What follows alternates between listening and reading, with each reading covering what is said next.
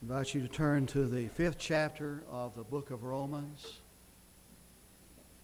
And I'm reading verse, beginning at verse 5 of Romans 5.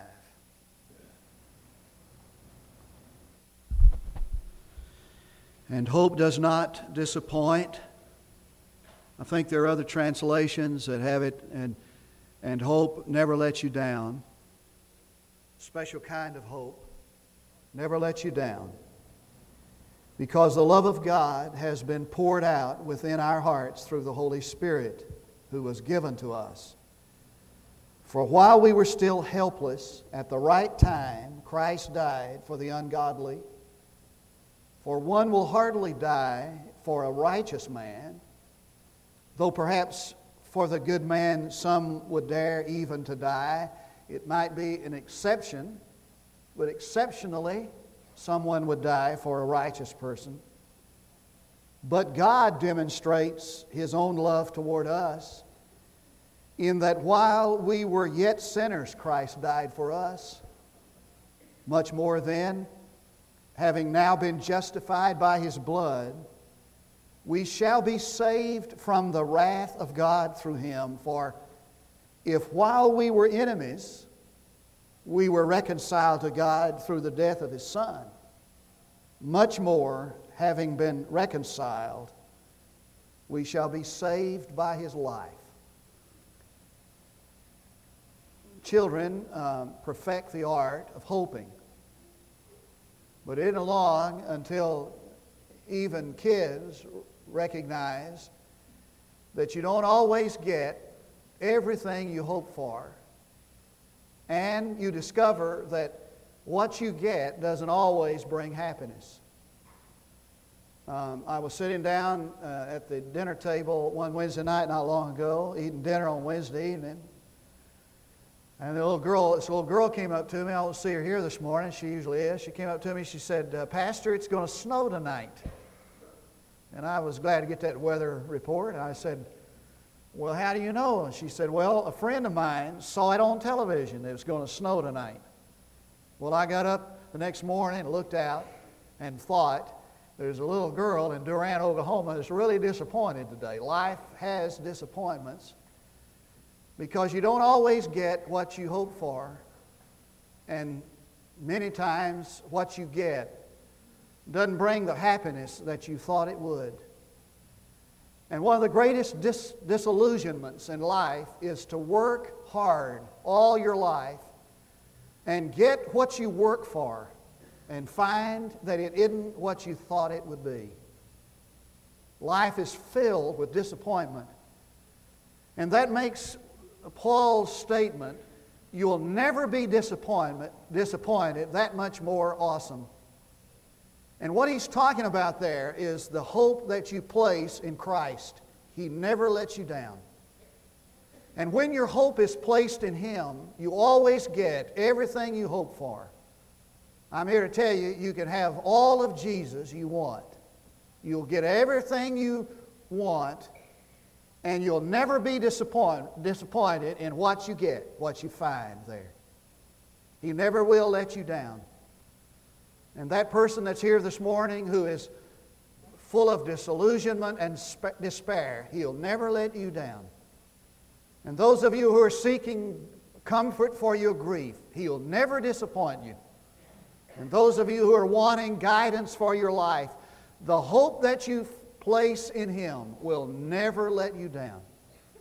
Now, if you place that hope in a person, He will let you down. Or if that hope is placed in a denomination or a program or a church, you will be disappointed but you will never be disappointed in him. Now, the reason why I can make that kind of a statement, or Paul actually make, can make that kind of a statement, is twofold. First of all, is because the love of God has been proven to us. For God commended his love toward us in that while we were yet sinners, Christ died for us.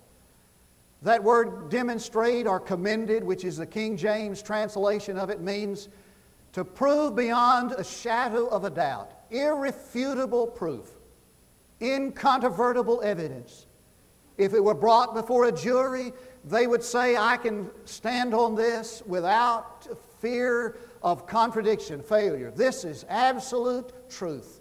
God loves you. And He has proven that love in the death of His Son. Now, when you look out at night, you look into the heavens, you'll see the greatness of God.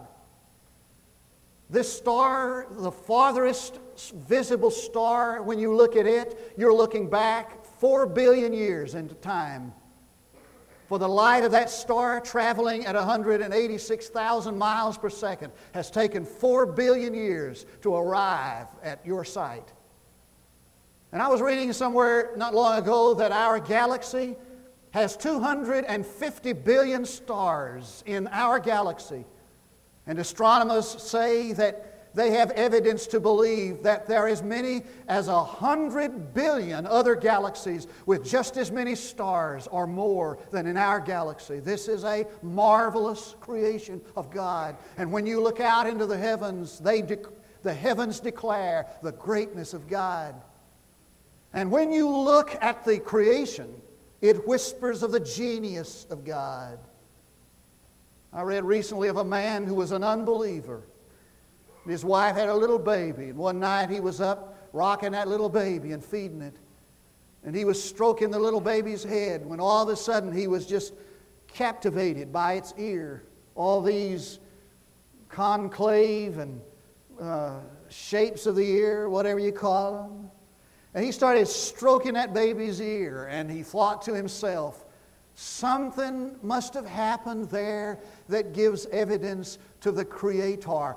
God must have done this. So you look out into the heavens and you see the greatness of God, and you look into creation and hold it in your hands, and that gives witness to the genius of God. But when you look at the death of His Son, that declares the grace of God. He loves you. He has proven that in irrefutable evidence that He loves you. Now, what were you like when He died for you? Paul says that you were helpless. While we were still in a helpless condition, there wasn't anything about us that, was, that could uh, militate His love for us. We were totally helpless. Not only were we helpless when He died for us, we were hostile when He died for us. We were His enemies. He didn't come to somebody that liked Him and approved of Him and loved Him. He died for us while we were hostile toward Him. Exactly opposite to Him. The distance between man and God is greater than the distance between the poles. They like the span, the, the distance of a man's hand, his thumb and little finger. While we were ungodly, He died for us. While we were unrighteous, He righteous. While we were unfaithful, He faithful. He died for us. While we were hostile, is there anything He would not do for us in love? And He moves from the argument of the greater to the lesser. I want you to look again at this verse, verse 10. And he says, For if while we were enemies, we were reconciled to God through the death of His Son, much more, having been reconciled, we shall be saved by his life. And I want you just to take your finger and turn over to the eighth chapter, verse 32. Read that with me. He who did not spare his own son, but delivered him up for us all, how will he not also with him freely give us all things? What he's saying is this if he would give up his son while you were helpless and hostile toward him? Is there anything you can think of that he would not do for you? I want you to imagine this morning um, that in this service we've got the world's uh, champion weightlifter. I asked my son, What is the world's record? He said, Well, it's probably just a little bit more than what I can lift. He didn't know exactly. a little bit more. Suppose you got this world's champion weightlifter and there's 750 pounds here. He walks in here in his little sumo wrestling suit and squats down before that 750 pounds and lets out a big grunt and lifts 750 pounds over his head, drops it on the floor, sets the world record in the clean and jerk. And tonight he comes back in here and we say, Would you do another exhibition for us? And there's a little five pound dumbbell up here on the platform, one of those little five pounders that uh, women and me, you know, use to, you know, to build up our biceps. And, and, and, and, and he's, this five pound dumbbell is laying there, and we, and we say to the, to the champion weightlifter, after we have witnessed the irrefutable evidence that he can lift 750 pounds clean and jerk over his head, we say to the man, I don't know whether, you know, that may be a little heavy for you there, big guy. I don't know whether you can lift that five pounds or not. You know anything more ridiculous than that? The only thing more ridiculous than that is to know in irrefutable proof that God loved us, gave us His Son, and then worry about whether we're going to be able to pay the next bill or not. Whether we're going to be able to deal with this problem we have or not. Whether we're going to be able to handle that bad physical report we've gotten or not. Listen, if God would not spare His Son while you were helpless and hostile, there's nothing in your life that He wouldn't do for you. And not only is this love exhibited, this love is experienced. He said, It's been poured out in my heart. And the picture is the Holy Spirit running with a vessel and dipping into the heart of God's love and bringing that vessel and pouring it out into our life. We know experientially that God loves us, He'll never fail us.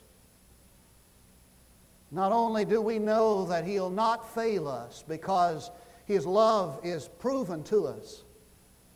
But secondly, because His life is present in us. Now I want you to look at verse 5 again.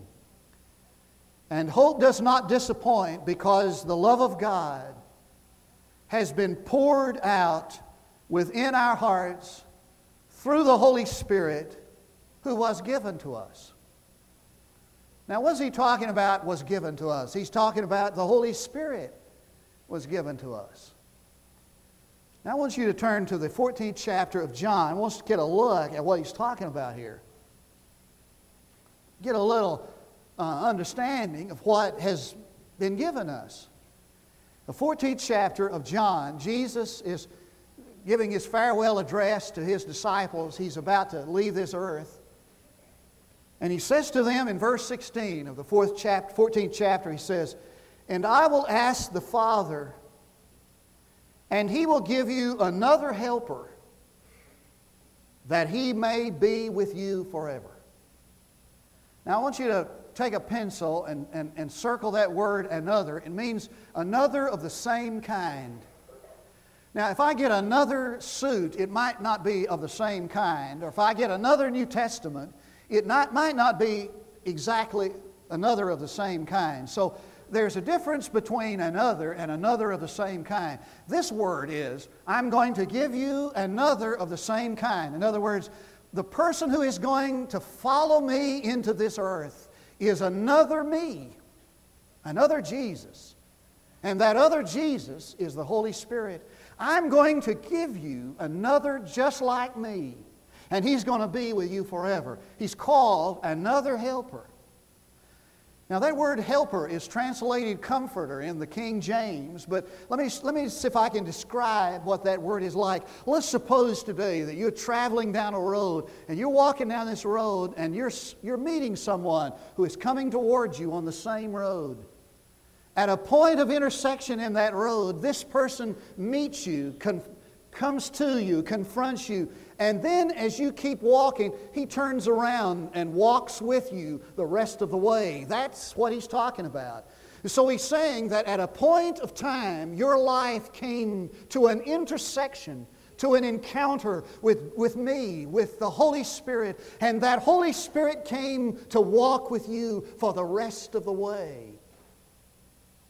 Now, I've heard people say, we're, we like to say this, well, if, you know, if Jesus were here, I think I could live a better life. I can know how I'm to live and what I'm to do. Let me, let me uh, give you a clue, my friend. Jesus is more accessible and available to you in the other Jesus than he was to Peter and John. I'm not sure you believe that. I want to say it again. Jesus is more available to you in the other Jesus, in the person of the Holy Spirit, than Jesus was to Peter and John. Now, you and I need to get acquainted with the Holy Spirit.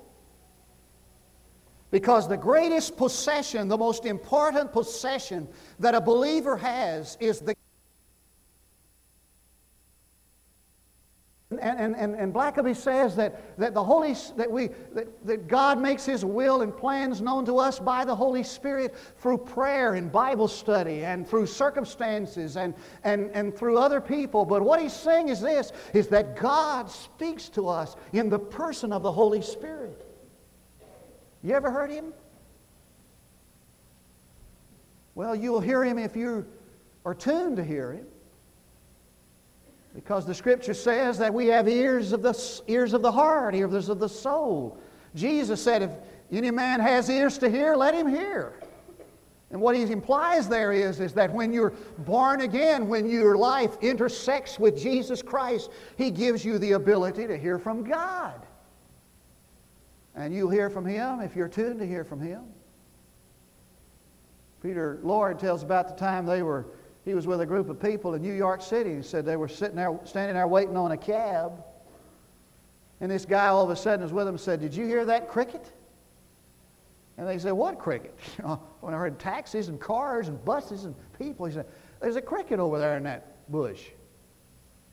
And he said, Nobody heard the cricket except, you know, this guy. He said, They got in this cab and they started on down the street, and this man gave them this long discourse about crickets.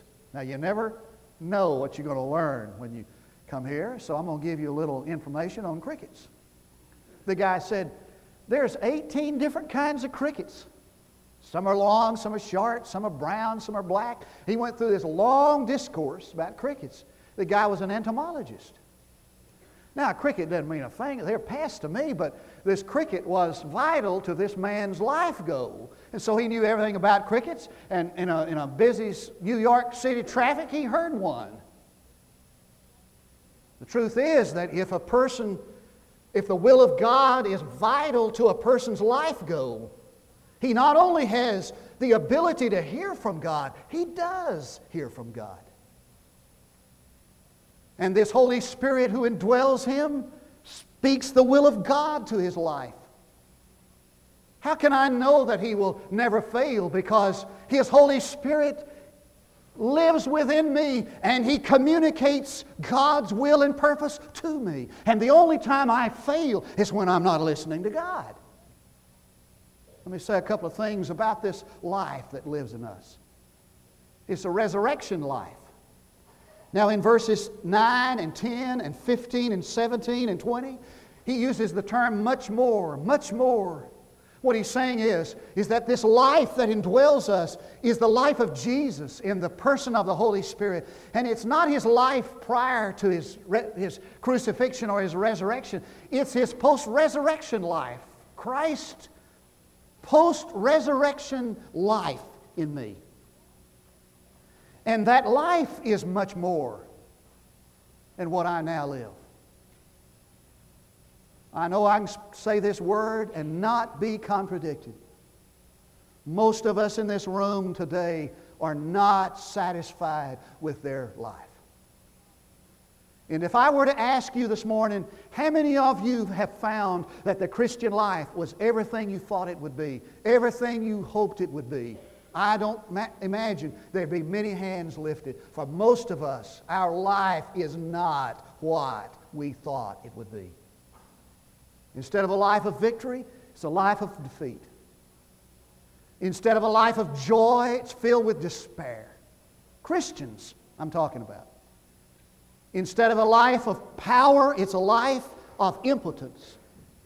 Stuart Briscoe said that our life is like one of these old iron beds. You know, it has a big, strong headboard and footboard, but in the middle it sags. He said, You ask anybody, have you been saved? You ask a most of the people in this room, have you been saved? Yes, sir, I was saved. I accepted Christ. The Holy Spirit lives in me. Are you going to heaven? I'm absolutely convinced of it. I'm going to heaven when I die. But what about right now? There's no hallelujah in our heart. There's no victory in our life. There are no answered prayers to, to, to point to. Sagging. We don't have to live like this. It's a much more life that Christ makes available through his resurrected life. That life in us. Why are we living like this? We don't have to. I want you to look at verse 10 again of this passage in Romans. And I'm going to translate it from the Amplified Bible. Look at, listen to this. For if while we were enemies, we were reconciled to God through the death of his Son, it is much more certain now that we are reconciled, that we should be saved, than he puts in parentheses, daily delivered from sin's dominion through his resurrected life. Daily delivered from dominion. Now, if somebody went down and put $10 million in your bank account and called you and said, I've just deposited $10 million in your bank account, spend it whenever and however you want to spend it. You're not going to say, well, yeah, I'm going to spend that when I get to be about 85. I mean, what fun can you have when you're 85? when I spend, I'm going to spend that when I get old and decrepit and can't do anything else. Why would, that's absolutely ludicrous and ridiculous. Why then is it that you're, depend, you're counting on the resurrected life at the end of this age? Let me tell you, the resurrected life is available now. In fact, the only time you can cash in on your possessions is in this life. We sing on Canaan's fair and happy land where my possessions lie. Listen, your possessions don't lie on Canaan's fair and happy land, if that's what we're referring to as heaven. Your possessions lie here and now. And the only time you can cash in on the promises of God is right now, today, because when you get to heaven, those promises are going to become reality. And the only time you can cash in on faith is today because when you get to heaven, faith will be sight. You don't have to wait until you die to cash in on the blessings of God, the resurrected life. Now, what's the difference between the resurrected life and the physical life? The difference is that the resurrected life is not limited to self, the limitation of man. It's the release of God in you. Not only is it a resurrection, resurrection life, it is reigning life. Now, you look, if you will, in chapter 5 down to verse 17. Would you do that? For if by the transgression of the one death reigned through the one, much more those who receive the abundance of grace, that's us, and the gift of righteousness, that's us, will reign in life through the one Christ Jesus will reign in life. J.B. Phillips has it, will live like kings. Now, there are two kinds of two things that need to be said about the reigning life it's a life of plenty, and it's a life of power. You ever known a king that needed anything? They live off the fat of the land. You may go hungry, I guarantee they won't. You may go without clothes, but they never will. They live a life of plenty, live like kings. Now, in a spiritual sense, are you living like kings? Most of us live like Hetty Green. You know Hetty Green, don't you? Maybe you heard about her. She lived in the streets of Philadelphia. She was totally, totally impoverished she was. She dug around in garbage cans for something to eat. People gave her food.